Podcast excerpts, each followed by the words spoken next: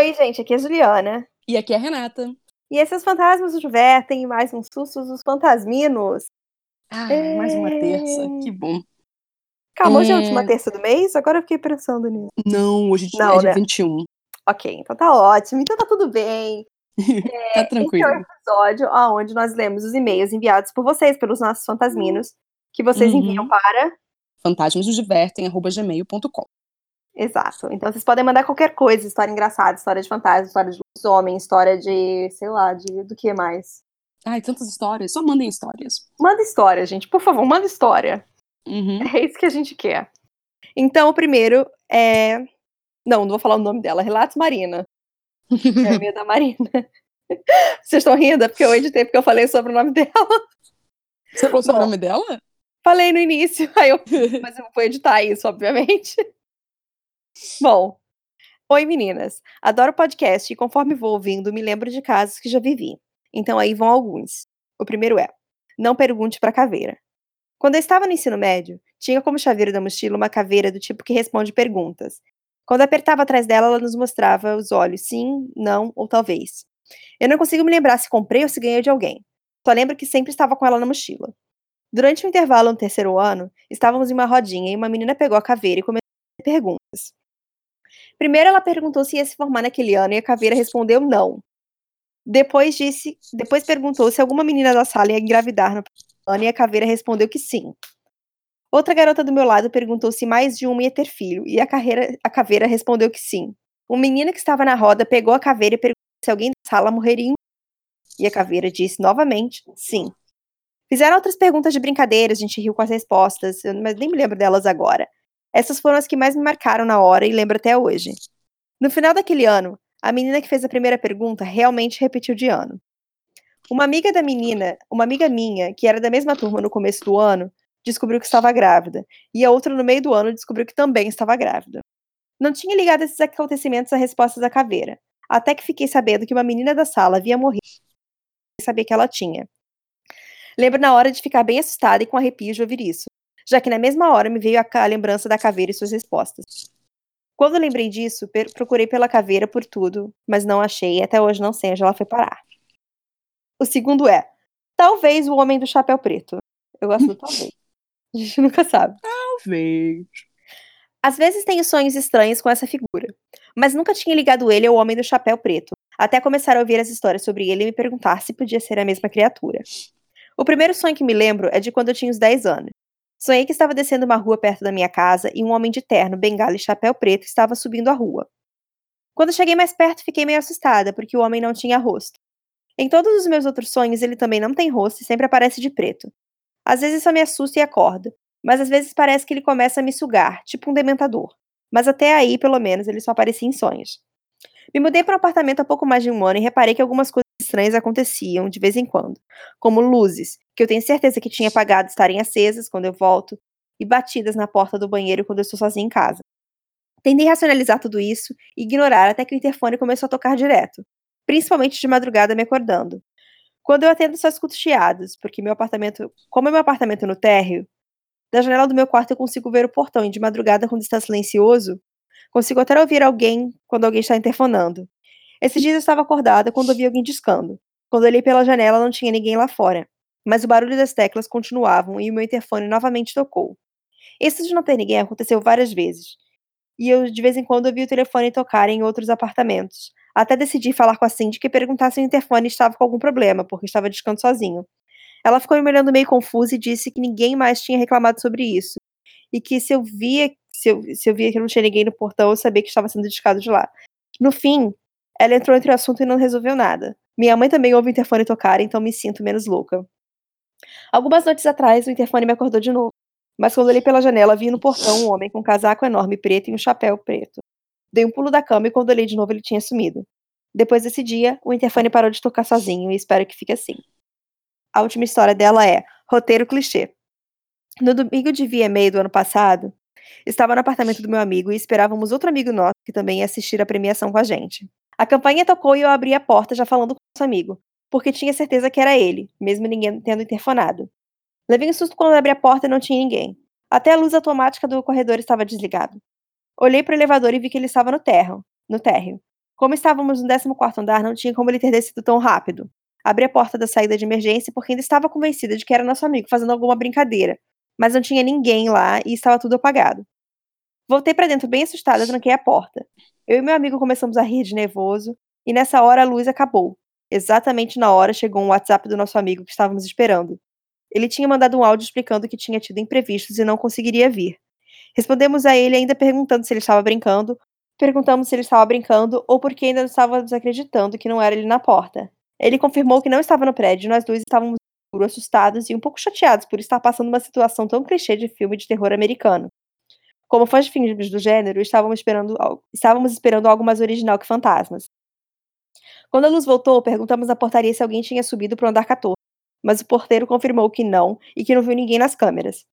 Essa é apenas uma das histórias desse apartamento, mas as outras vou deixar pro meu amigo, que também é ouvinte de vocês, mandar. Uh, quem será que é o amigo dela? Será que ele já mandou? Não sei. Uhum. Fiquei curiosa. Vai ser depois desse e-mail. Ah, é o próximo mandou. já? Não, não, não. Se ele mandou, Ai. vai ser depois desse e-mail. É, não, sim, exato. Mas primeiro já mandou? Hum. Pronto, esse foi. Alô? Oi, é você. Ah, tá. Não, é que você falou, esse foi. Eu falei, esse foi o primeiro e-mail. Ah, tá. É que não saiu. Uh, esse e-mail é da Júlia, se chama Reencarnação. Se eu não lembro, não fiz.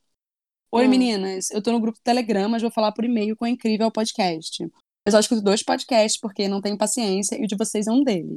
Continuem espontâneas. Beijo no coração e na tia da Renata, que só de ver as fotos no Instagram quero apertar. Ai, minha, assim, minha tia tá quieta lá em casa. Gente, ela caiu recentemente. Eu entrei em pânico. Óbvio. Como ela caiu? É... Ah, primeiro, gente, minha tia tem 77 anos, tá? Então, nosso contato tá muito limitado hoje em dia. Ela caiu. O Eric foi entregar umas compras para ela e ela estava sentada. Ah. Nisso, ela foi abrir a porta, só que o pé dela enganchou na cadeira e hum. ela caiu por cima da escada, a escada caiu por cima dela também, entendeu? Tipo, ela bateu na escada, a escada veio para cima dela. E ela demorou um tempo para levantar, o Eric do lado de fora, só escutando aquilo porque ele não conseguia entrar, né? Uhum.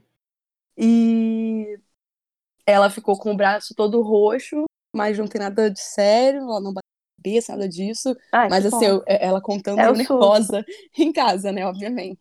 Uhum. E ela, é porque ela diz que quando ela põe máscara, ela, ela não. Ela perde um pouco os sentidos. Ela não gosta desse lance de máscara, não. Uhum. Mas é. é. é Bem, é continuando. Né? Mas tem que usar, gente.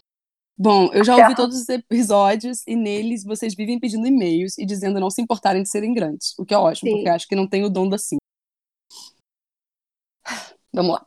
É que tá escrito, vamos lá. Eu nasci no ah, espiritismo. Tá. É, não, vamos lá. É ela mesmo. É porque eu sei que eu falo vamos lá, mas ela falou. Vamos lá, eu nasci no espiritismo e aos 12 anos fui pra Umbanda. Até o fim do mês que vem, tenho 20 aninhos, então posso dizer que já tenho um tempo nessa estrada e que a existência da reencarnação é uma certeza para mim. Sempre fui muito sensível ao além. Quando minha mãe estava grávida de mim, eu vinha como espírito ainda conversar com ela. Nossa comunicação era feita através de uma prima nossa que é médium, eu dizia que estava vindo para ensiná-la o que era amor de verdade. O que é engraçado, pois nem nos falamos hoje em dia por não nos darmos bem. E que no céu eu morava em uma casa que, se comparássemos ao mapa, ficava em algum lugar de Minas Gerais. Até aí, não tem nada relacionado ao assunto, mas ok. Não sei como é em outras religiões para acreditar em reencarnação, mas nas que conheço, todas dizem o mesmo. Você reencarna com o objetivo de terminar o que precisa fazer ou aprender. E, na maioria das vezes, é com as mesmas pessoas que estavam com você noutra vida. Às vezes em papéis diferentes e às vezes não. Sei lá como descobrir isso. Sei que em todas as vidas eu e meu irmão sempre viemos assim, como irmãos, pois sempre brigávamos muito sério. Creio que essa seja a nossa última vida juntos como os irmãos, pois com todo o contexto em que vivemos acabamos nos tornando muito, próximos e agora somos nós dois contra Ai, gente, desculpa, ela fosse nós dois contra o mundo e veio a música da Britney com a Madonna na minha cabeça. Ai. É sério, é horrível. Mas adorei sua história, foi sensacional. Bem que você. Um outro caso é que, quando mais nova, por volta dos dois anos, eu vivia apontando para paredes, falando: Olha, mamãe, a bruxa. E ela nunca ligou. Até o Esse dia que eu comecei. É o tipo de criança que a gente não quer ficar perto, ó. se afasta. Até o dia que comecei a falar muito exatamente por essa tal bruxa. Minha mãe conta que eu me encontrava muito agitada tentando chamar a atenção dela para aquilo, mas ela não estava entendendo o fuzuê. Até que por algum motivo eu comecei a pegar as vassouras de casa e outros objetos e montei um pentagrama, que obviamente a deixou apavorada. Afinal, eu tinha dois suaquianos. Ela me pegou no colo e foi correndo para a casa da minha bisavó. Depois de muita conversa com meus parentes, todos médios, encontramos uma parte da explicação. Em uma vida passada, eu fui uma bruxa que morreu queimada. Talvez daí venha minha obsessão com Harry Potter. minha mãe, a madrinha de casamento dela e minha madrinha de batismo também eram bruxas, todas do mesmo corpo. As duas morreram queimadas, menos minha mãe, que sabe-se lá como escapar. Isso me fez pensar que talvez seja o motivo das três se gostarem, mas as duas terem uma relação especial que não tem como a minha mãe. É, eu também tenho uma história com dois anos e uma vassoura. No caso, eu falei um palavrão e apanhei a vassoura. Hum. A minha mãe tomou uma bronca federal da mãe dela. Hum. Minha avó. Essa madrinha de casamento dela também foi, já foi assaltada várias vezes e, ao rezar muito pedindo proteção, recebeu a resposta de que ainda faltavam mais dois assaltos e que todos eles eram troco, pois em outra vida mesmo foi um dono de vários escravos que trabalhavam em Minas e muitos morreram conseguindo dinheiro para ela fazendo esses assaltos serem a maneira de ficar tudo kit. Ela precisava perder todo o dinheiro que tinha para pagar. Nossa, que tristeza. Mas é horrível né? o fato de ser dono de vários escravos. Não, é que a gente fica, né, fica na cabeça, eu tô pensando é. agora aqui, fazendo as... Em 2015, uma prima minha estava noiva de um policial e acabou morrendo em um caso horrível de feminicídio. Que horror. Ela queria terminar e o imbecil não queria. Então se sentiu no direito de acabar com a vida dela e depois com a dele mesmo. Ela morreu com cinco tiros e um deles foi no rosto. O caixão acabou tendo que ser fechado. Óbvio que isso acabou abalando a família toda, principalmente a minha tia, que ficou muito arrasada. Tanto a ponto de a minha prima morta vir no centro espírita da família conversar com ela, dizendo que estava tudo bem. Ela estava no céu com nossa bisavó e o pai dela, e que ela estava bem mais, estava bem, pois entendeu o motivo de sua morte. Já faziam quatro vidas que ela e o ex-noivo ficavam juntos, e no final um sempre acabava matando o outro. E essa vida tinha sido a última que isso acontecia, pois o que eles precisavam resolver entre si havia acabado. Bom, não é nada demais, mas é isso aí, meninas. Continue com o podcast, a voz de vocês é muito gostosinha. Beijos. É, Júlia. Assim, não, não, é que eu não ache nada demais as suas histórias. Acho que eu fiquei impactada uhum. com algumas delas. E... É. Ok. Tá. Agora o meu e-mail é da História de uma Garota com Sono. Versão completa. Vida. Quê? Minha vida. Ah, todo mundo nesse momento. Bom, é... bom dia, gurias. Meu nome é Amanda, podem falar. É um nome muito comum e como pouca gente sabe disso, conhecer. É e mora em Porto Alegre. Conheci o podcast de vocês enquanto procurava podcast de terror no Spotify e gostei tanto a ponto de ouvir tudo em um único dia. Vocês estão fazendo um ótimo trabalho. Pensei muito antes de mandar esse relato, pois esse é um assunto delicado para mim. Um dos motivos de eu tomar coragem para mandá-lo para vocês foi o relato que eu ouvi em um dos do mês, em que um garoto conta que a irmã dele acordava gritando. Eu me relacionei com isso. Eu acho que pode haver alguém que se relacione com o meu, o que é algo que eu procuro ao ouvir e ver tantas coisas que envolvem o tema de terror. Encontrar alguém que passe o mesmo que eu. Enfim, sou alguém que nunca dormiu bem. Pego no sono após horas revirando na cama e quando consigo, o sono é leve como um cochilo. Às vezes eu tomo remédio para dormir e até entro em sono profundo. Mas ainda assim acordo várias vezes e o sono não é satisfatório. O motivo principal para eu não conseguir dormir é o medo. Digo isso tudo para entenderem que o Digo isso tudo para entenderem melhor o relato a seguir.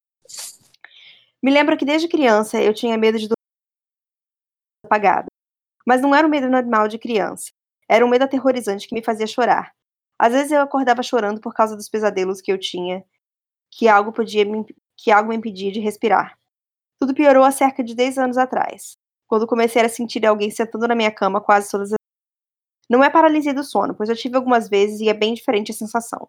É sentir completamente a mola do colchão se mexendo como se alguém realmente estivesse sentando ali de verdade. Eu ligava a luz e não conseguia dormir. Passava a noite acordada. Foram meses até eu ter coragem de dizer para minha mãe. Eu dormia todas as noites com um rosário enrolado na mão e rezava para que isso parasse. Só contei para minha mãe quando senti um toque leve de uma mão no meu ombro, o que significou para mim que aquilo podia piorar. Ela me aconselhou falar com quem quer que estivesse visitando e pedir para que parasse, pois estava me assustando. E funcionou. Eu pensei que estava livre disso, só que aconteceu algumas vezes de novo esse ano. Dessa vez tão ruins quanto da última vez e até pior. O mais forte dele foi quando eu senti algo pequeno, uma criança, se jogando em cima de mim. O que mais me perturba é não ver nada. Então não sei quem visita durante a noite. Acho que se eu conseguisse ver espíritos, ficaria um pouco mais calma. Sempre peço para que pare e funcione por uns tempos. E sempre volto. Tenho outros relatos, mas por enquanto vai só esse porque já tá muito grande. Não sei se ele é tão assustador a ponto de participar, mas espero que gostem pelo menos pra gente conversar. claro que a gente claro que é interessante, sempre interessante. e Amanda, espero que você esteja dormindo melhor agora. É que já faz um tempo. E eu ah, respondi sim. ela e eu não tive resposta, então. Ah, tá. Não sei. É, é ah. é isso. O, o meu aqui é o relato da Carla, se chama O Quarto que se Tranca Sozinho. Já uhum. tô assim com o cabelo. Uh, é. Oi, lindíssimas! Conheci o podcast de vocês por acaso, estou amando. Mas vamos lá. Não sei se a minha história é digna de um episódio, mas resolvi compartilhar. Espero que o e-mail não fique muito longo. Bem, estamos aqui. Minha mãe trabalha numa casa faz 15 anos. Eu fui praticamente criada nessa casa. Minha mãe sempre disse que via vultos e coisas do tipo dentro da casa, mas eu nunca dei importância. Quando eu tinha uns 12 anos, a patroa da minha mãe viajou a gente ficou tomando conta da casa e tal. Na hora de dormir, minha mãe tem o hábito de trancar as portas de todos os quartos para depois ir pro quarto dela. Nesse dia, ela foi trancar o quarto principal da casa, o quarto que a patroa dela dorme, e o quarto estava trancado. Minha mãe perguntou se eu tinha trancado tal quarto, e eu disse que não, e que a chave estaria na gaveta de um móvel da sala. Quando ela abriu a gaveta, a chave não estava lá. Rodamos a casa toda procurando a chave, já que a porta estava trancada. Minha mãe então resolveu enfiar uma faca pela fechadura da porta, que é daquelas mais antigas que dá para você olhar por ela. Então a chave caiu dentro do quarto. O quarto estava trancado por dentro. Nos desesperamos e achamos que tinha algum ladrão lá dentro e se trancar dentro do quarto. Minha mãe resolveu arrombar a porta e assim fez. Quando a porta foi arrombada, não tinha ninguém dentro do quarto e a chave estava no chão, deixando claro que esse quarto tem grade na janela e é totalmente impossível passar alguém por essa grade. Esse mesmo quarto é uma suíte, e depois desse ocorrido, sempre deixamos a chave pendurada atrás da porta. Outro dia que minha mãe estava lavando o banheiro, a porta bateu e se trancou sozinha. Minha mãe disse que até ouviu o barulho da chave rodando. Porém, a chave estava pendurada e não tinha mais ninguém em casa. Bom, é isso. Tem alguns mais relatos sobre essa mesma casa. Um dia mando todos. Adoro o podcast de vocês. Espero que leiam meu relato. Lemos! Uhum. É isso, né? Assustador. Um Exatamente. quarto que se fecha só. Bem bizarro. Exato. Bom, gente, essas foram as histórias de hoje. Se vocês quiserem mandar as histórias de vocês, é só enviar e-mail para fantasmasnosdivertem@gmail.com que a gente vai ler aí no futuro. Renata. Exato. Ai, que você é que você mutou, eu não sabia se não tava falando, eu não queria te interromper. Ah, tá. Não. Não, não foi nada, não. Pra mim tava normal. É que eu só fiquei ouvindo o buraco, sabe, vazio. Gente, problemas de gravar sem. sem, sem problema. Então tá é bom. isso, gente. Fiquem bem e até o próximo episódio. Tchau. Tchau. Uh!